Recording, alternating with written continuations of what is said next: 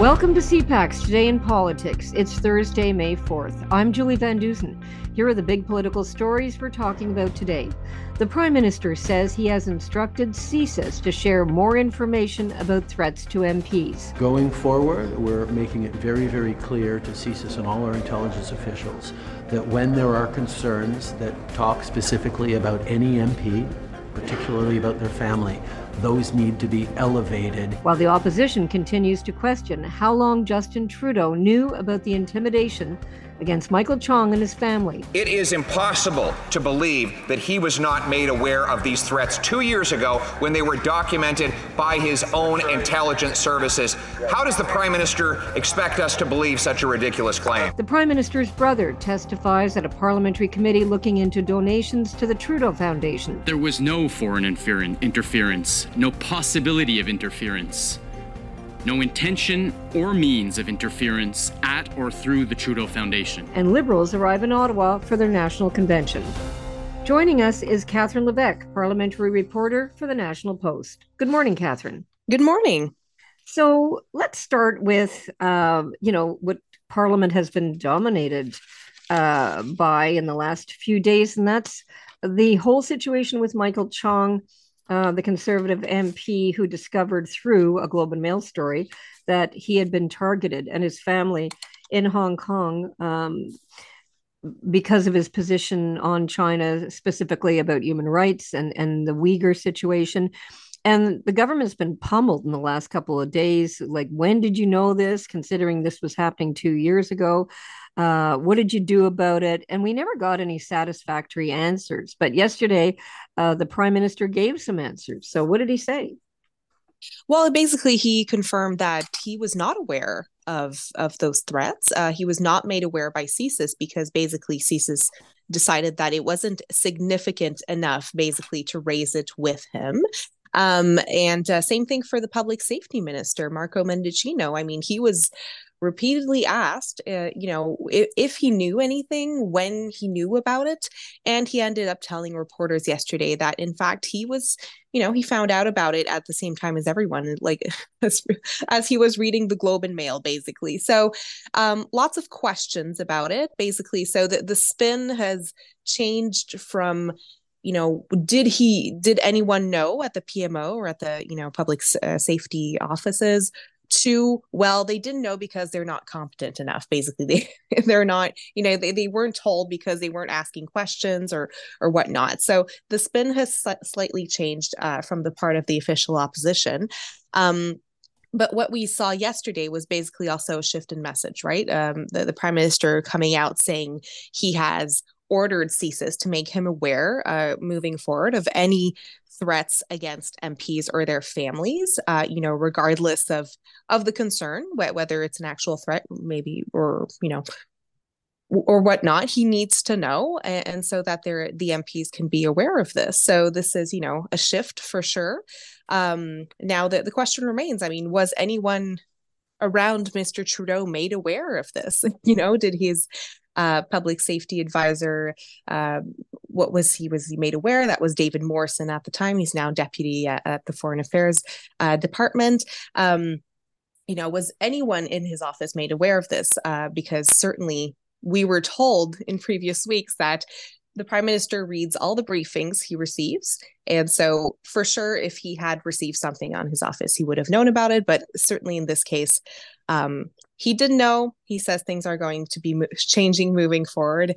And uh, yeah but you know I, I think the attacks are still going to be coming this week Right. I mean, it was interesting. I was on the Hill yesterday and I was in a Bloc Québécois scrum. And basically, the leader was saying, uh, not using these particular words, but, you know, he basically threw CSIS under the bus, right? Uh, yes. You know, like the, CSIS didn't tell me this. And it begs the question, um, which Jagmeet Singh was talking about in a later scrum uh, David Vigneault, the head of the director of CSIS, like, wouldn't you like to ask him? Okay, so what happened? Like, what did you people do with this information? If you're not going to pass on information about an MP being intimidated, and uh, anyone being intimidated would want to would want to know, or their relatives, if you're not going to pass that on, you know, what do you what do you think is important? It would be certainly nice to know what CSIS says about this, and uh, but how how are we going to do that, right? How will we know? Well, absolutely raises a series of questions, right? I mean, what else is CSIS keeping from the prime minister for from the government? You know, what kind of threats are we talking about? You know, we we never found out what uh, Michael Chong, you know, what what kind of threats exactly his family mm-hmm. were, um, uh, you know, were the victims of. Yeah. Exactly and and who else might be targeted right? You know i, I could certainly feel a, a lot of concern and, and worry uh maybe less so from mr blanchet but from jagmeet singh. I mean you know is he targeted by India, for example, if mm-hmm. you know, mm-hmm. members of his family are, are they t- mm-hmm. targeted by them? I, I, mean, the same question could be asked about Chrystia Freeland. You, certainly, she's already been the target of uh, of Russian threats in the past. I mean, is that still ongoing? So, look, I think that this really this demand by the prime minister. I mean, I, I, think CSIS might be scrambling at the moment to get all the information it can to brief the prime minister about potential threats, because for sure Michael Chong, you know, is is one of them, but I'm sure he's not the only one. Mm-hmm. Um, certainly, a lot of MPs have taken a, a firm stance on on the Uyghur uh, situation in China, and so, um, you know, one can only imagine that there might be some potential threats against many of them. But yeah, certainly, I think in, you know, you mentioned Blanchet, you mentioned Jagmeet Singh. Uh, I, I, think all the opposition leaders are, uh, you know, united on that front. I mean, they they want to know and they they demand more answers because what they have right now is is simply not uh, not sufficient. not, not, satisfactory. And of course that brought up the whole point again yesterday by many of them. We're never going to get to the bottom of this unless we have a public inquiry. So that whole refrain is not going to go away. The other thing that they brought up um, was you know okay if you didn't do anything with this information whoever had it uh, what about the fact that a diplomat is in this country uh, that got his credentials through the Canadian government, because you have to be kind of approved, uh, was facilitating all this? And why is that diplomat still here? Now, that question was asked numerous times yesterday. I didn't hear an answer. Have you heard an answer? Not really, except to say that, you know, Canada will respect the Vienna Convention on Diplomatic Relations, basically, which is, you know, a no brainer. Yeah. Um, but at the same time, you know, yesterday, I, I believe the Minister of Foreign Affairs, Melanie Joly, wasn't there um, to to answer directly the question because it was Joly who uh, just uh, you know earlier this year said that you know if there are any diplomats who who violate the vienna convention or the canadian law um, she will never hesitate for a moment to expel them so look i mean she said those things uh, she she also admitted and and that was in a committee meeting i believe mm. it was hmm. in march mm-hmm. that mm-hmm. she said well look it, it is to be fair it is easier to prevent a diplomat from coming in the country than to expel one of them. Uh, but at the same time, the Vienna Convention, you know, states that you don't have to give a reason to expel a diplomat. Certainly, there can be consequences. You know, there can be retaliation. Uh, you know, China could retaliate against Canada if if we go ahead with that. But at the same time, look, we we have proof that um, this diplomat has, you know, made some threats. Uh, CSIS was aware of those threats, and yet this diplomat is reportedly still working in the country. So this certainly raises a lot of questions, and I think the onus will be on Melanie Joly, I believe, who's still in Kenya. I'm not I'm not sure about that, but yeah, um, I mean, she yeah, she the, the last we kind of heard from her, she was dealing with the Sudanese uh, situation uh, in Kenya, but um, you know, I'm sure she'll surface at some point, and that'll be a question for her for sure. Absolutely. Um, so, as if we didn't have enough going on with all that, then we have uh, the prime minister's brother appearing at the ethics committee late in the afternoon. Uh, Alexandre Trudeau, also known as Sasha, and he uh, was with the, you know, he's attached to the Trudeau Foundation, and it was all about this donation that came from two Chinese uh, businessman. Uh, and so, what was his main message to the committee?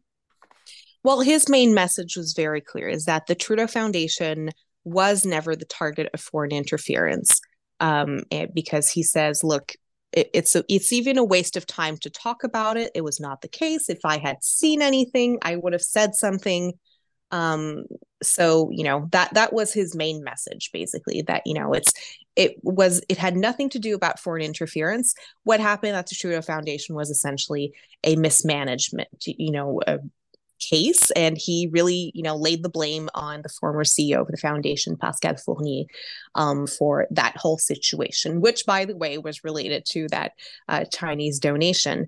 Um, the, you know his his testimony yesterday look i i think it did bring some interesting facts to light i mean i think he he said that the discussions about the donation actually started way before 2016 it started in 2013 at a time when his own brother, yes, had just been named liberal leader, but you know, um, you know, the liberals had no hope of really forming government at that point. So you know, he, that's how he pushed back a bit against uh, any allegations that uh, the you know that Chinese billionaire and, and, it was his uncle apparently the the second donor um, wanted to influence a potential liberal government. Um, he also said that um, Alexandre Trudeau also said that the uh, Zhang Bin, uh, one of the donors, initially only wanted to donate to, to, the University of Montreal. So there, you know, the Trudeau Foundation was not in question at that point. Um, and it was the university that actually reached out to Alexandre Trudeau to use his father's name for a scholarship. So mm-hmm. that's mm-hmm. a little bit how things played out. Uh, on the other hand, I must say, Alexandre Trudeau, at several times during the two hour committee, um, didn't really do himself any favors. Um, when he started, I, I think, you know, blasting uh, the Globe and Mail for for its journalism. Um, said Zhang Bin, in his opinion, was an honorable man. That you know he really s- saw no problem with him. Um, he also blasted, and you know, like I said, he kind of threw the former head of the foundation, Pascale Fournier.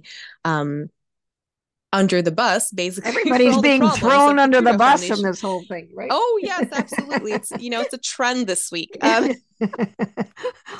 but yeah, under like, the bus politics, exactly. Yes, yes, that that's the that's but that but that's interesting about Pascale Fournier because she had appeared at the committee. Uh, she left in a dispute over what she says she was trying to get to the bottom of all this check yeah. thing, and she told the committee last week I couldn't. People were blocking me. Uh, I've got documentation and so on, and he just kind of ripped into her uh, in this committee yesterday saying that, uh, you know, like you say, this is a management problem. This is her interpretation. This is kind of not what happened. But, mm. uh, you know, the thing is, it's good. It's interesting to, to see because I don't think she was ever, she wasn't fired from the foundation. She was there for about four years. I think they were planning to renew her. So yes. it's kind of, is it a he said, she said? Um, you know, uh, yeah so I, I, I don't know like whose credibility is who, who are you supposed to believe right I mean, you know, as as long as we don't see the documents, right? Because uh, you know, she she said she had documents to present. Um, you know, Alexandre Trudeau also said yesterday, "Look, I have, you know, um, detailed account detailed accounts, sorry, of uh, the meetings that took place uh, before mm. she actually resigned mm. and alongside eight other members of the board. So she yeah. certainly wasn't the only one who saw a problem with this.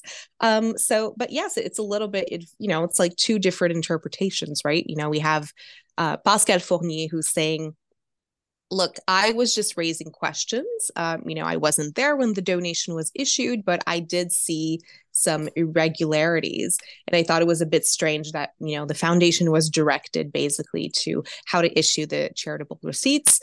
Um, on the other hand, Alexandre Trudeau says, look, it's always been that way. There's no problem about it. You know, the, the company ultimately that was issued um, on the on the charitable receipts you know that was everything was in order. It was a canadian company.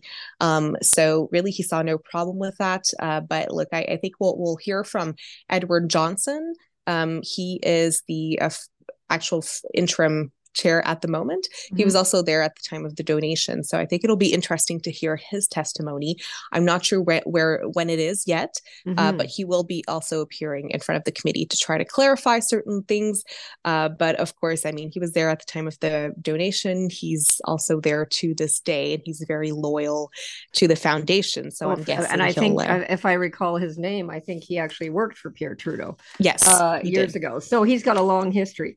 So I guess we'll keep watching this and see where it goes. But you know, the conservatives certainly on the committee weren't buying any of it. Um, oh, you know, sure. in terms of why didn't you do your due diligence? Yes, they this company had an account, but drug dealers have an account.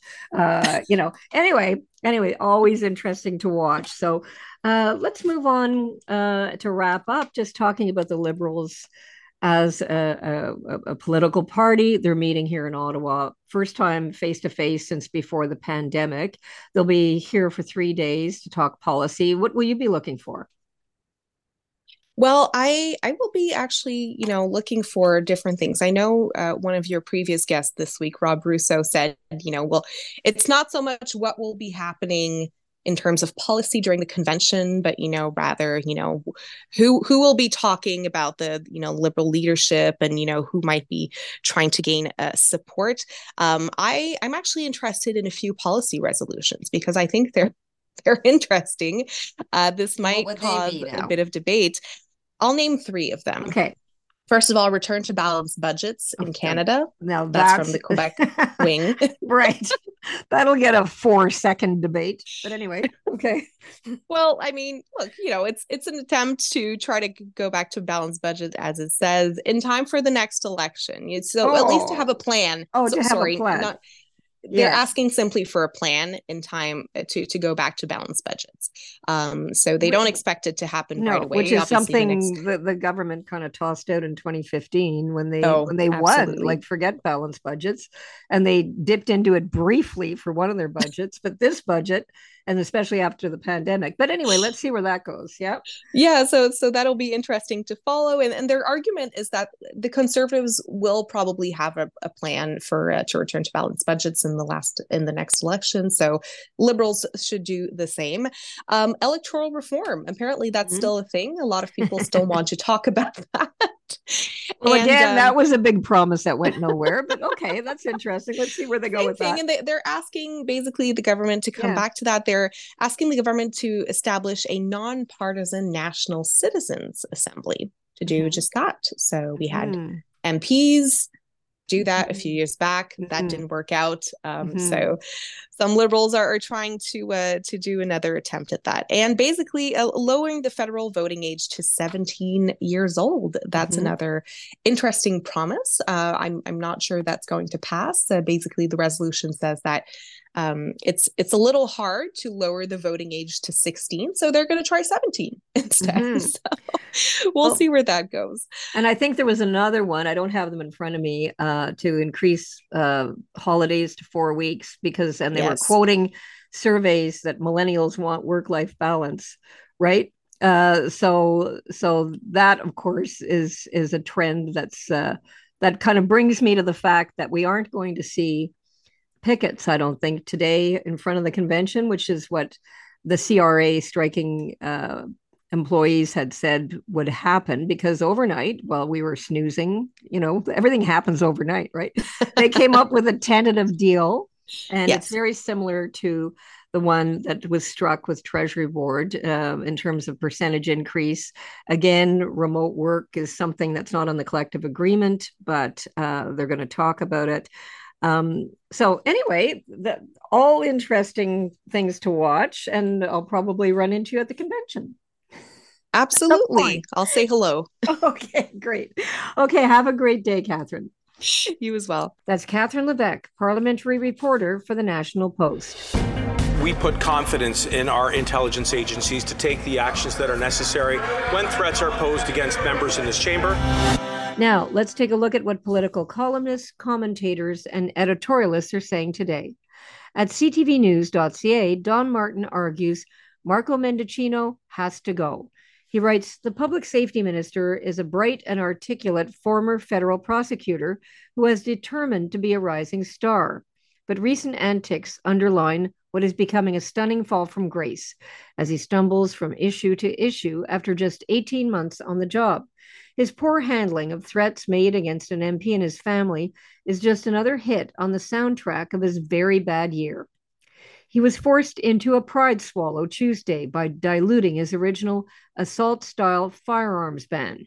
He recently declared that Chinese police stations in Canada had been closed by the RCMP when they were not. And a two year old promise to set up a foreign agent registry in Canada has been spun off for pointless consultations without an end date. Marco Mendicino's once bright future as a credible cabinet influencer has been hobbled by his so many missteps. In the Globe and Mail, Konrad Yakabuski argues the drug price dust up has put the federal health minister in the hot seat. He writes At issue is whether Health Minister Jean Yves Duclos sought to interfere in the proceedings of the Patented Medicine Prices Review Board last year when he sent a letter to the board asking it to halt consultations on proposed new enforcement guidelines. Within days of the letter being sent, the board put the new guidelines on hold indefinitely. Under the Patent Act, Ottawa's role is to prevent the abuse of monopoly power by patent holders, but it does not have broad authority to regulate drug prices as the guidelines suggested. That is the crux of the issue, not whether Mr. Duclos crossed the line by asking the PMPRB to slow down. There is a big difference between a minister intervening in a PMPRB investigation, which Mr. Duclos did not do, and expressing his opinion on a policy matter, which he did. Now, here's what's coming up on today's political agenda. The Prime Minister is in private meetings, and he will speak with the President of the European Commission, Ursula von der Leyen. Deputy Prime Minister Chrystia Freeland is in private meetings.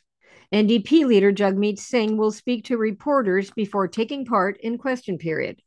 Environment Minister Stephen Guilbeault and Tourism Minister Randy Boissonnault will speak with the media about the ongoing situation at Imperial Oil's Kearl Oil Sands processing plant and mine. Crown Indigenous Relations Minister Mark Miller will speak at a press conference in Ottawa on the Petitpont Treaty Project. Agriculture Minister Marie-Claude Bibeau will announce support for food security and food systems across Canada. Mental Health and Addictions Minister Carolyn Bennett will announce research funding for children and youth mental health. That's CPAC Today in Politics for Thursday, May 4th. Tune in to Primetime Politics tonight on CPAC for coverage of all the day's events. I'm Julie Van Dusen. Our podcast returns tomorrow morning. Have a great day.